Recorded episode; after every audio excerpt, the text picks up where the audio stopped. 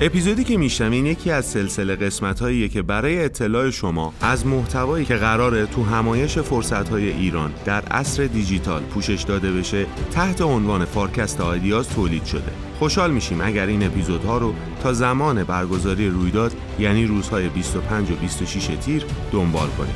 شما می‌تونید در صورت تمایل با مراجعه به کپشن همین پست تو این رویداد ثبت نام کنید. آیدیاز رویدادی درباره فرصت‌های از دست رفتنی.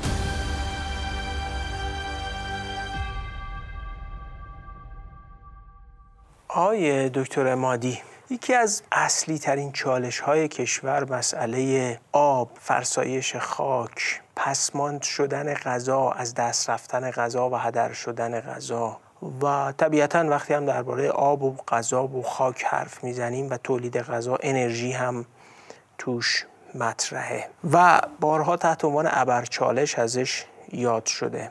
دنیای دیجیتال ظاهرا فرصت ایجاد کرده برای اینکه ما بهتر بتونیم مسئله هامون رو مدیریت بکنیم و یک پنجره های گویی باز شده برای اینکه حداقل داده های دقیق تری داشته باشیم درباره مدیریت آب، خاک، انرژی و غذا و پسماند و هدر رفته اینها.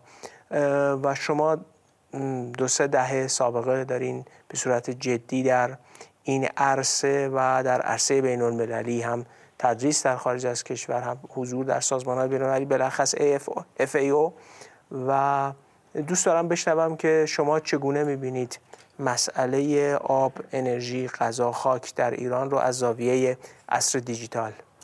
بله خیلی ممنون.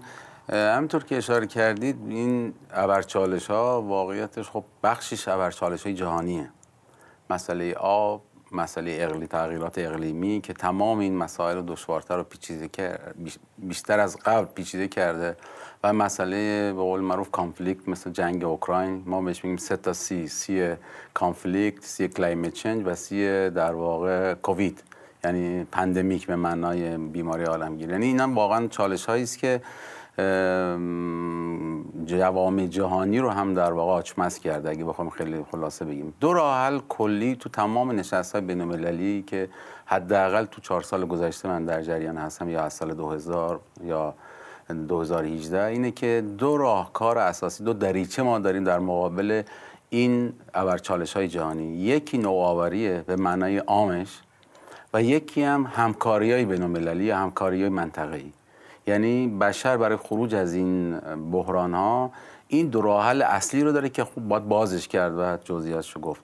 که البته در ارتباط با ایران هم به نظر من همین قضیه مستاق داره.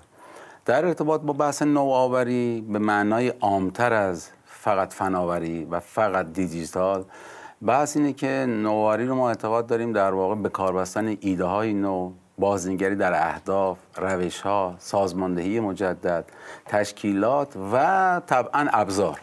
یعنی نوآوری طیف گسترده شامل میشه از قاعده گذاری از سیاست بازارها از فناوری از ایده های جدید در مثلا تربیت نیروی انسانی تا حتی نوآوری در مدل های همکاری بین کشورها یا بین مناطق یا بین سکتورها بخشها.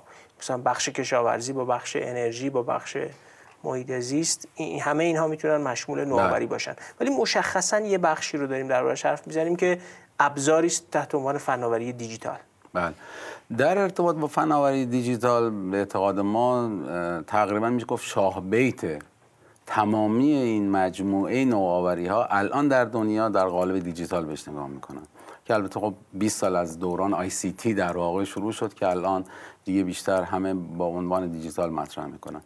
فرصت های بسیار زیادی تو این زمینه وجود داره. در حوزه چه منابع طبیعی چه حفظ محیط زیست و چه در رابطه با سیستم غذا که ما میگیم از مزرعه تا میز یعنی شامل کشاورزی و تولید میشه تا غذا و حتی پسماند و به قول شما ضایعات غذا و پیشگیری از در واقع افزایشون فرصت هایی که در واقع فناوری دیجیتال چه نرم افزاری چه سخت افزاریش همه اینها در اختیار بشر گذاشته روز به روز هم در حال افزایشه که آخرین گل سرسبدش بحث هوش مصنوعی است که دیدید که الان ابرقدرت ها رو ظرف یک ماه گذشته از زمانی که chatbots ایجاد شد آشفته کرده که چگونه کنترلش کنن و در واقع چون به حریم قدرت دولت ها هم حتی داره تعرض می‌کنه. شما می‌بینید رئیس جمهور چین آقای بیل گیت و ایلان ماسک رو هفته گذشته ملاقات شخصی می‌کنه اما وزیر خارجه آمریکا که اومده رو ملاقات نمی‌کنه. این نشون میده که این خود عصر دیجیتال کیا اربابان آینده هستن. خب این در اینا مشخصا تو حوزه آب کشاورزی غذا دارن چیکار می‌کنن؟ شما من دوست دارم اون رو بیشتر از شما بشنوم. و در حوزه آب و کشاورزی یک طیف وسیعی از فناوری دیجیتال داره در واقع شروع به کار می‌کنه که البته باید مختزایی دید در هر کشوری با شرایط خاص خودش کدام جواب میده. یه نکته اصلیش اینه که ما با فناوری جدید دیتاهای بروزتر، جدیدتر، دقیقتر و پرسایستر از وضعیت موجود داریم نسبت به قبل. مثل یه عکس مات با یه عکس با رزولوشن بالاتر. طبعا شما خیلی راحتتر اون نقشه رزولوشن بالاتر می‌تونی ببینی که چی هست. یه مقدار پریود پیش بینی و طبعا پیشگیری در ارتباط با خیلی از مباحث در واقع غیر مترقبه که عامل اصلی و در واقع در ودر اکستریم هم الان زیادتر شده می‌تونیم پیش بینی کنیم. یعنی این تصاویر ماهواره‌ای و به دست آوردن الگوریتم در واقع تغییرات تحولات جوی این کمک می‌کنه که شما مدت ها قبل از یک در واقع سونامی مدت ها قبل از یک طوفان و مثلا مونسون حتی یک هفته تا دو هفته قبل بتونین رو پیش بینی کنید که تاثیر بسیار زیاد در رو پیشگیری از فجایع طبیعی امثال هم اینا رو قبلا هم داشتیم ولی نه به این دقت. ولی بعضی از عرصه ها هست یعنی همون جوری که فرض کنید تکنولوژی های پوشیدنی. مثل مثلا این ساعت های پوشیدنی که شما آدما میپوشن و علائم حیاتی رو چک می‌کنن سلامت شما رو بهتون میگن خوابتون رو میگن ورزش هم می‌کنین هر چقدر کالری سوزوندین رو بهتون اطلاع میده. حتما شما خبرهایی دارید ازش که برامون که مثلا همین ابزارهای پوشیدنی برای حیوانات مثلا فرض کنید گاوهای دامداری ها تحت کنترل باشن و بیماری هاشون مثلا چک بشه یا وضع سلامتشون. یا همین ابزارهای دیجیتال تحت عنوان اینترنت اشیا در مزارع به کار برن. بالاخره اونها موجود زندن چه گیاه چه حیوان. و اینها کمک بکنن به افزایش بهرهوری یا بهتر مدیریت کردن فرایندهای کشاورزی. تو این عرصه ها هم فرصت ها یا خبری دارین در ایران هم توسعه پیدا کرده باشه؟ این حوزه رو به طور کل ما میگیم پرسایس اگریکالچر یا اسمارت اگریکالچر. کشاورزی هوشمند. و کشاورزی دقیقه یا کشاورزی دقیق. کشاورزی دقیق بحثش اینه که شما هیچ عملی رو انجام نمی‌دید بجز که دیتاهای دقیق از فرد یا حتی بوته و حتی اون رأس گاو داشته باشی و بر اساس فرد مداری اقدام می‌کنیم خب در ارتباط با بحث زراعت هم که اشاره کردید ما سال هاست که در واقع شاید بیشتر از یک ده هست که آبیاری دیگه بر اساس روتین انجام نمیشه. پس نیاز گیاه صورت نیاز حتی بعض موقع تک گیاه. یعنی یک درخت پسته در مثلا کالیفرنیا. کنارش دستگاه خیلی ساده و ارزون با روش سولار نصب شده که میزان نیاز درخت رو آلارم میده و آب پای اون یه درخت فقط ریخته میشه. نه تنها پای اون کل مزرعه و کل باغ بر اساس نیاز. حالا به میزانی هم که گلخانه های صنعتی هوشمند توسعه پیدا می‌کنن این تکنولوژی ظرفیت بیشتری هم برای اثرگذاری خواهد داشت. بله تو کشاورزی دقیق یا smart در واقع تو دو scale ما نگاه می‌کنیم scale open مثل باغ و زرا مزرعه و امثال. هم یکی vertical agriculture یا vegetable factory. دوتاشو VF میگیم. که شما در یک مزرعه کشاورزی عمودی, عمودی و کشاورزی سبزیجات. کارخانه. کارخانه, کارخانه سبزیجات. سبزیجات. که الان در امارات در خیلی از کشورها دیگه راه افتاده سنگاپور و امثال هم که در واقع شما در یک ساختمونی به اندازه یک سوله با طول بیش از 15 متر در 30 35 تا 40 لایه سبزیجات تولید می‌کنیم با LED کلا هم تاریکه و تمام نور همه فضا تحت اختیار شماست. یعنی به همین دلیل میگن فکتوری چون شما تمام المنهای نور حتی اکسیژن هیدروژن نمی‌دونم CO2 همه اینا تحت کنترل می‌دونید معنیش چی میشه؟ معنیش این میشه که شما مهم نیست اماراتین و به لحاظ جغرافیایی و آب و هوایی ظرفیت کشت ندارین و مثلا باید وابسته یه جایی کشتی مثل ایران باشین که اقلیم مناسبی داره. شما می‌تونید اون رو ایجاد بکنید حداقل تو یه سری محصولات مثل سبزیجات. اگه نتونین رو قلات مثلا یه همچین کاری رو بکنید یا تو باغات ولی می‌تونید حداقل تو سبزیجات این کار بکنید معنیش اینه که عنصر فناوری در کشاورزی هم داره خیلی جدی میشه و این یه فرصتی برای ما خلق می‌کنه خصوصا ما که هم نرخ فرسایش خاکمون خیلی بالاست. یکی از بزرگترین ها بالاترین نرخ ها در دنیاست و هم ذخیره منابع آبیمون به شدت کاهش پیدا کرده بالاخص در آبهای زیرزمینی. و هم یه حجم عظیمی هدر رفت منابع غذایی داریم. یعنی بخش زیادی از غذای تولید شده هم ویست میشه هم لاست بله. و از دست میره. این ظرفیت رو نشانه ای ازش می‌بینین که در کشور داشت در حال توسعه باشه؟ توجهی بهش می‌بینین؟ البته خاص کشور ما نیست تقریبا در تمام دنیا ولی کشور در حال توسعه یا کشورهای در حال تغییر در واقع اینا به سه دسته تقسیم میشن کشاورزاش. یه عده‌ای که پیش قراولن که گاوداری های بزرگ مرغداری های صنعتی صنایع شیلات که بر business های بزرگ. business هایی که هم سرمایه زیاد دارن هم متراکم ترن هم بازار خیلی خوبی دارن. اقتصاد مقیاسشون هم خوب یا گاوداری 3000 رأسی 10000 رأسی دقیقاً. این پیشروه. اینا توی حوزه کسب تکنولوژی ها تقریبا از دولت هاشون هم جلوترن. تو ایران هم همین جوریه. تو ایران هم همینطوره یعنی الان من می‌تونم بگم به شما که خیلی از مزارع گاوهای شیری ما رکوردشون از مزارع شرکت های خصولتی و خصولتی از دولتی به مراتب بالاتره. چرا؟ چون یادم یه بار می‌گفتین که رکورد گاوهای شیری در ایران به 47 کیلو در روز هم رسیده. و متوسطش در واقع یه چیزی حدود 42 کیلوه که با کانادا و آمریکا و اروپا کاملا رقابت داره. برابری می‌کنه. در رابطه با مرغ تقریبا به همین شکل. در رابطه با پرورش ماهی در قفس در رابطه با شیلات من نمیگم رکورددار هستیم ولی در واقع با میانگین ها برابریم ها برابریم. و اینا برای جذب تکنولوژی خیلی خیلی در واقع خودشون آتش دارن چون می‌دونن که رقابت دیگه تو رقابت اندیشه و مغز و فکره نه رقابت در منابع و حتی پول. خب اینا به نظر من احتیاج هست که راه رو براشون باز کنیم. زیر های اینترنت رفتن و آمدن و به صلاح سفرهای خارجی و دید و بازدید. اما یادم نره که بیش از 80 85 درصد منابع کشاورزی در جهان و من جمله در ایران دست کشاورزای متوسطی است. و کوچک. و کوچک که در واقع منابع آب ما دست اوناست منابع خاک ما دست اوناست. و از طرفی هم اگر اینا متحول بشن می‌تونن اقتصادی کشور رو شکوفا کنن. یادمه یه زمانی روی این پروژه های کار می‌کردم درباره کشاورزان کوچک و یه بخش زیادی از مطالعات در فائو درباره diffusion of innovation بین این کشاورزای کوچک بود. و سنجش عوامل اجتماعی اقتصادی یا حتی پذیرش نوآوری. پذیرش نوآوری. چگونه میشه که مثلا یک کشاورز معمولا وقتی کشاورزا کوچیک میشن خیلی محافظه کار میشن چون ریسک مالی براشون بالاست و بله.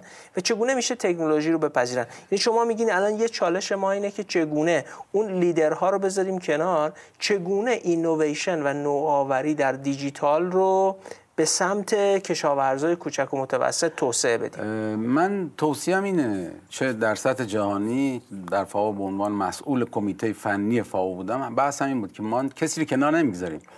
کشاورزای پیشرفته مدلای ما elite ای ما اینا وسایل خاص خودشون رو می‌خوان. باید براشون ابزار ادوات خاص خودشون تهیه کرد و با منابع خودشون نه با سرمایه گذاری دولت ها چون اونا خودشون سود میره محتاج ما هم نیستن. اما اون 75 80 85 درصد و در آفریقا 90 درصد کشاورزی که دست کشاورزی فقیر و متوسط و کوچک هست این حتما احتیاج داره که public sector و دولت مداخله کنه. مداخله کنه. مداخله با کیفیت دیگه. مداخله, مداخله با کیفیت و یکی از بحث های دنیا در واقع عصر دیجیتال و هوشمندی اتفاقا پیام اصلیش به دولت است که غیر هوشمند با روش های سنتی هنوز دارن روی کود شیمیایی نمی‌دونم علف کش آفت کش و امثال. بسیار مخربن. یعنی شما وقتی یارانه ای کود شیمیایی میدین اووردوز هم می‌کنه دقیقا. خاک رو آلوده می‌کنه. و خودش هم مشکلات محیط زیستی ایجاد می‌کنه. و سلامتی برای مصرف کننده و سلامتی برای مصرف کننده و مسائل محیط زیستی. نقش دولت ها اینه که برای اینا به مقتضای شرایطشون در واقع یک سیستمی که ما بهش میگیم نیاز نشنال اینویشن سیستم یک سیستم نوآوری خاص کشاورزان متوسط که سطح سوادشون بله پایینتره عمرشون بالاتره میزان متوسط مزرعه که در دست دارن کمتره و منابع سرمایه‌ایشون هم کمتره و قدرت بلند پروازیشون هم کمتره طبیعتشونه. آقای دکتر امادی بزن یه نتیجه گیری بکنم. فکر می‌کنم جالب باشه.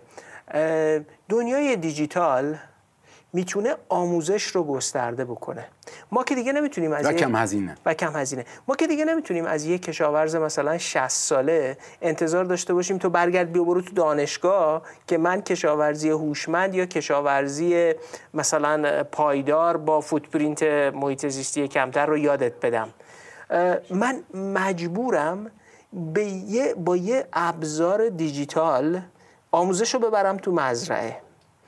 و اینجاست که اون دنیای دیجیتال هم به عنوان ابزار آموزش هم به عنوان ابزار تو مزرعه یعنی می‌تونه آی و اینترنت اشیا به گیاه وصل باشه و ابزار دیجیتال به کشاورز آموزش بده که چگونه ازش استفاده بکنه. منهای این که دسترسی به بازارها هم دنیای دیجیتال گسترش پیدا کرده. من همیشه شما حتما بهتر این داستان رو می‌تونید تعریف بکنید که همیشه این سوال بوده که چگونه بخش بیشتری از ارزش محصول در زنجیره از تولید تا میز گیره کشاورز بیاد نگیره واسطه ها و این توزیع این ارزش تو زنجیره بسیار تعیین کننده است ظاهرا دنیای دیجیتال از طریق پلتفرم ها مثلا در ایران چه می‌دونم یه پلتفرمی مثل کشمون. کشاورز رو از سر مزرعه وصل می‌کنه به میز.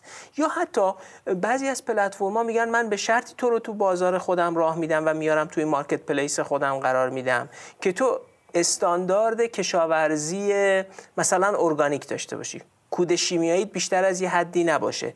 یعنی خود پلتفرم انگیزه ایجاد می‌کنه برای اینکه کشاورزی پایدار صورت بگیره.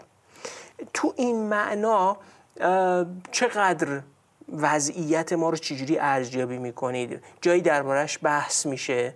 دغدغمون هست یعنی با اون کشاورزای خرد و متوسطمون. متاسفانه تو کشور ما نه. یعنی به نظر من خیلی ضعیفیم. با اطلاعاتی که دارم و توی به اصطلاح بخش تحقیقات کشاورزی ارتباطاتی که به اصطلاح جست و گریخته دارم اینه که به روش هوشمند با این مخاطبین که 85 درصد از منابع ما رو در دسترس دارن در واقع کار نمیشه.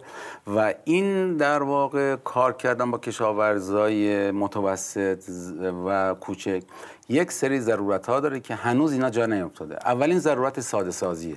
به قول شما ما نمی‌تونیم یک کشاورزی که سطح سوادش در واقع پایینه رو بیاریم و در واقع کار کرده کار کردن با اپلیکیشن خیلی پیچیده ایرادش بدیم. به همین دلیل کشورهای مثل چین که تقریبا من کامل درشون درگیر هستم و کار دارم می‌کنم. اینا میان با سطح سواد سطح دانش کشاورز ابزار مطابق با اون انتخاب می‌کنن. مثلا موبایل برای اینا آماده کردن که پیچیدگی های کمتری داره اما اپلیکیشن ویچت که تمام کار کشاورزیه یک کشاورز متوسط رو اهم از بیمه کردن محصولش اهم از خرید و سفارش اهم از فروش محصولش. همه این کارها رو با یک نرم افزار تو اون اپلیکیشن با اون موبایلم در واقع با قیمت پایین با شاسی های بزرگ و در واقع حروف درست به دلیلی که می‌دونن سن طرف بالاست سوادش هم کمه. یعنی آخر سفارشی سازی. دقیقا. یعنی یعنی هم ابزار بزرگتره هم دکمه هاش راحت تر قابل استفاده است. و اینترنت هم ارزون تر باش حساب می‌کنه. هم پیچیدگیش کمتره هم اپلیکیشنش ساده سازی شده است. برای اینکه نهایتا یک نوع یک پارچه سازی یعنی کار بیمه کشاورزیش رو روی همون اپلیکیشن گوشی انجام میده. خرید خریدش رو فروش کالا پیش فروش کالاهاش. پیش فروش کالاهاش. و این, این فکر می‌کنم خیلی دنیای بزرگی و در هند حالا شما میگیم چین میگن بالاخره دنیای دیجیتال در چین. در هند شما 20 سال پیش من کتابی که راجع به ICT نوشتم مثال آوردم که با اون موقع لپتاپ های بسیار بسیار ساده ای رو برای کشاورز چینی اون موقع که لپتاپ چند صد دلار بود 70 دلار رو کشاورز می‌دادن. البته لپتاپی که فقط محصول آفات امراض و اینها رو با شکل اونم بدون سواد خوندن نوشتن.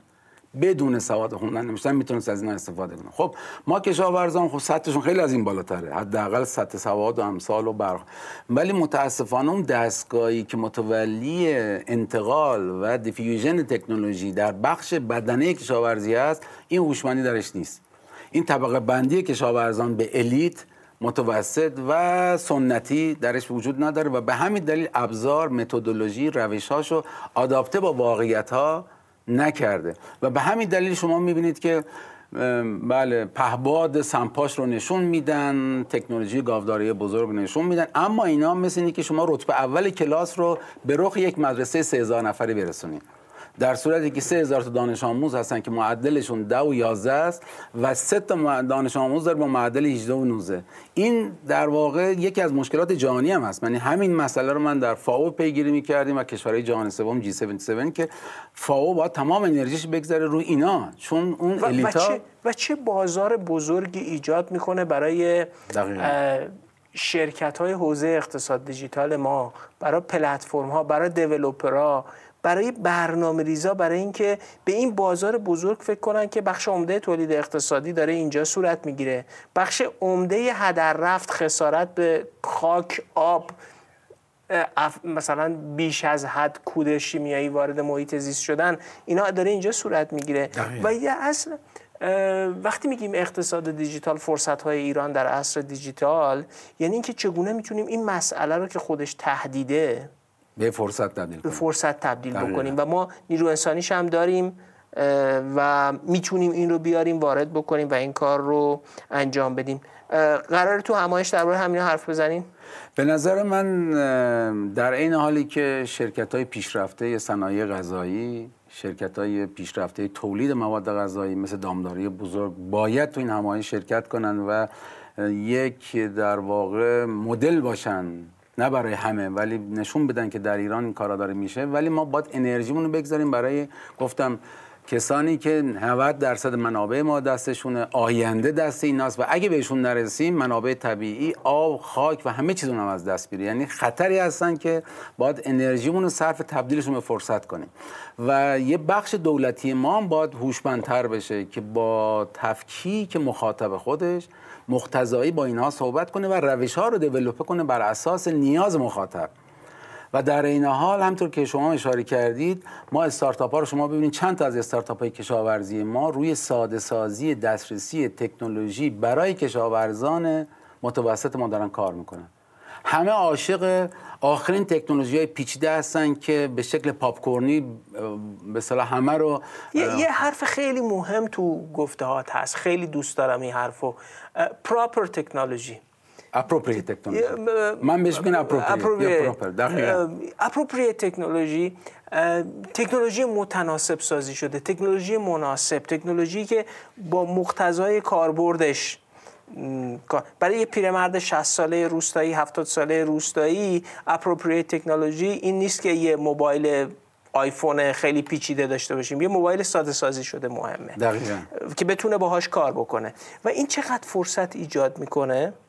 که ما بتونیم در رابطه بین فرد یعنی کشاورز کسب و کارهای ایرانی دانشگاه ایرانی و در رابطه با جهان که حتما شخصی مثل محمد حسین امادی می‌تونه اینجا کمکمون بکنه با FAO با فاو و سازمان های جهانی و دیگرانی ارتباط داشته باشیم و بتونیم این رو وارد بکنیم. خیلی ممنون که قبول کردی گفتگو کنیم. حتما توی همایش روزهای بهتری خواهیم داشت و پنل های مهمتری و با محمد حسین امادی درباره رابطه عصر دیجیتال با آب محیط زیست کشاورزی و غذا گفتیم. کنفرانس آیدیاز فرصت های ایران در عصر دیجیتال جاییه که درباره همه اینها گفتگو میشه و فرصت ها بازارها و همه اون چیزی که می‌تونه به ایران بهتر بیانجامه دربارهش حرف زده میشه.